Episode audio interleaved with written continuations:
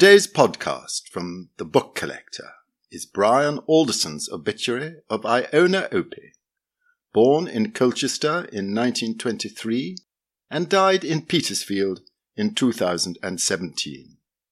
It was published in The Book Collector in the spring issue for 2018 and is read here by Virginia Ferguson. Iona Opie. Iona Margaret Balfour Opie, née Archibald, born Colchester, Essex, 13th October 1923, died Petersfield, Hampshire, 23rd October 2017. The first room on your left, as you came into the large square hallway of Westerfield House, was Iona's room, or the study. The next door along was to Peter's room, or the library, with its massive bookcase double banked with rare children's books, and its desk whose drawers contained over three thousand octavo, duodecimo, and sextodecimo nursery treasures in their thin card or sugar paper wrappers. Appropriately, the bibliographies were there too, but the study, with shelves going up to the ceiling on two walls, contained the multitude of reference and other works, including Charles Dodgson's run of notes and queries that helped to bring authority to Iona and Peter's lifelong engagement with children's culture and its representation in print. And here too was Iona's massive array of files that preserved the oral records and correspondence that were her passion. It was, of course, all a glorious accident from the beginning. Peter, whose father had died in a horse race in India in 1936 when he was 17, had been schooled at Eton, and instead of going to Cambridge, had embarked immediately on an authorial career, publishing a ruminative autobiography within a year of leaving school. I Want to Be a Success, 1939. This had fallen into the hands of Iona Archibald, who was five years younger than Peter and had been brought up mostly by her mother and educated at a genteel boarding school. Her father was much absent, being director of the Wellcome Research Laboratory in Khartoum. She had had thoughts of going to university to study perhaps botany, but when the Second World War came, had joined the meteorological section of the WAAF Impressed by the young author who wanted to be a success, she wrote him a fan letter to which she received a forty five page reply. He was a speedy writer. And an invitation to breakfast, a custom of the times. He himself, having been invalided out of the army, was working for Thomas Todd, a publisher of reference books, and in 1943, after regular meetings, he persuaded Iona to marry him. We know not what long term plans they nurtured for themselves at this indeterminate period of the war. Peter was still writing, and in 1945 published a slim volume of stories, having held the nettle, while Iona, becoming pregnant, had had to leave the WAAF and was awaiting motherhood. At this point, in a field at Worsley in Bedfordshire, where the publishing firm had been evacuated, a now famous ladybird accidentally arrived on the scene and prompted the momentous question as to why she should be told to fly away home. The small investigation that that evoked yielded the large discovery that there lay before them a vast resource of popular lore whose systematic examination had never been undertaken. It was probably lucky, too, that neither of them had undergone the formal practices of academia, so that their inquiring minds and gifts of orderly intelligence allowed them to fashion their own rules for setting about the study of phenomena that lay well below the salt at high table. The economics of the project were daunting. Iona had to resign from her meteorological duties, which at least gave her time even after the birth of her son James, to lay foundations for recording oral recollections from an interested public, while Peter, still with a day job, began the congenial task of seeing what the printed sources might yield. In 1946, He also published a third book, The Case of Being a Young Man, which won the Chosen Book Prize along with the then substantial sum of £337 and 10 shillings. And on the strength of that, he decided to go freelance, although there was a fail-safe provision in the wealth and sympathy of his widowed mother. At first they lived in Kelso Place, Kensington, with easy access to the reading room of the British Museum Library, a place which eventually gave Peter the shudders. In 1947, however, with a second child expected, they decided to move to the country, to a cottage at Weybourne, near Farnham in Surrey. And here it was, with a later move to a larger house, Rockbourne at Alton in Hampshire, that in 1951 the seven years' work on the Oxford Dictionary of Nursery Rhymes was completed. Much work in the final stages had been undertaken at the Bodleian Library, where by another happy accident they were commended to the Oxford University Press, through whose enthusiastic collaboration most of their later work would also be published.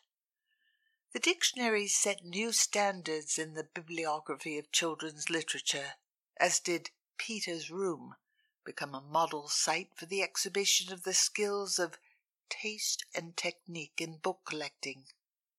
However, with its four closely printed pages of acknowledgments, the dictionary was a monument also to the correspondence and the oral records that were filed in Iona's room, which were pointing to a wider sphere of interest. Evidence of this had indeed been apparent long before the dictionary was finished, when in 1947 the two scholars published through the declining house of Williams and Norgate a little volume of the traditional rhymes of youth. I saw Esau, 188 street rhymes which were the property of children themselves, changing from place to place and generation to generation without benefit of print. There was no true predecessor for such a book. With its learned, humorous annotations and augmentations, and during the next nine years at Alton the couple applied their now highly practiced command of folklore research to the composition of the groundbreaking The Lore and Language of School Children, 1959. Although momentarily in 1957 Iona had invaded the bibliographer's territory with her solus editing of the text of a very rare children's book, Original Ditties for the Nursery, London, John Harris, 1805, it seems likely that hers was an ascendant force in the making of lore and language and its three remarkable successors. These were to be created on a new stamping ground, since Rockbourne could no longer hold the family. Two sons now and a daughter, the ever growing library, and a parallel collection of the toys, games, and ephemera of childhood. In 1959, the Opies moved over the hill from Alton to the substantial Westerfield, now Mel's, house in West Liss, which was to see the climax of their fame. It was here that the two of them completed Children's Games in School and Playground, 1969, and here that in 1982, halfway through its successor, the majestic The Singing Game, 1985. Peter died suddenly from a heart attack, what proved to be the caesura in Iona's life. It is fairly well known that through all the years of work on their books, the two had lived semi monastic lives devoted to their sustained labors. Those two rooms at Westerfield were indeed like territories where they worked separately, communicating by notes except at supper time, and living to a Spartan working program. But with the need now to fashion a new pattern, Iona's character asserted itself in new ways. She proudly held true to the rigid standards of Opie's scholarship in the completion of the singing game and its successor, Children's Games with Things, 1997. But the rigidity of the routines changed dramatically. Early evidence of this was in a return almost to girlhood, She had had converted in Westerfield's great wild garden a hideaway where she could sleep out on summer nights. She took up collage making and kite flying, while a mother goosical tendency led her to have ponds sunk for ducks and geese. Later on, she raised bantams until the fox got them all. And of course, she negotiated the sale of the books in the Opie collection to the Bodleian Library at half its valued price of a million pounds. The appeal to raise the necessary five hundred thousand pounds, led by the Prince of Wales, generated rather more and stranger activities than the garden games. Visitors arrived. Dark suited Japanese scholars were entertained to a pub lunch out in the sticks on a blazing summer day. The great Canadian collector, Beth Bentley, spent a hilarious visit helping to stick tiny book labels into each book before it took its way to Oxford. Sebastian Walker, the publisher, organized not only a picture book sequel to the nursery rhyme collections, Tail Feathers from Mother Goose, but commissioned a new edition of I Saw Esau with illustrations by Maurice Sendak and that led to the two of them touring the United States, sharing comic tales of their ailments. Unsurprisingly, the money was raised in record time, and the names of Petrus and Iona Opie were inscribed on Bodley's panel of donors. Although the sequence of books on child culture was complete, Iona also fulfilled one of Peter's ambitions in compiling what became the Oxford Dictionary of Superstitions. 1989, aided by an assistant, Monica Tatem. More delightfully and reassuring proof of her capacity as a writer, she completed an unsentimental anthology, Babies, 1990, that she had begun with Peter and published The People in the Playground, 1993, her record of two and a half years observing playtime at Liss Primary School noting the often cheekily scatological verses that the children brought her and the seasonal rota of their games. It was the last of the Opie books, although there emerged a fruitful collaboration with the American illustrator Rosemary Wells in the production of several more collections of nursery rhymes. This side of the caesura there were shadows as well as bright new experiences. Soon after the excitements of the Opie appeal, there were hip replacements, a loss of mobility through arthritis, and an increasing deafness. But these were met with a customary resilience, and only just before her move from Westerfield to a comfortable nursing home where she died, she still played a mean game of Scrabble. The botanists may have lost a possible ornament to their profession when Iona wrote that first letter to Peter but there are plenty of them about. She became a uniquely distinguished member of a profession that she and Peter forged for themselves.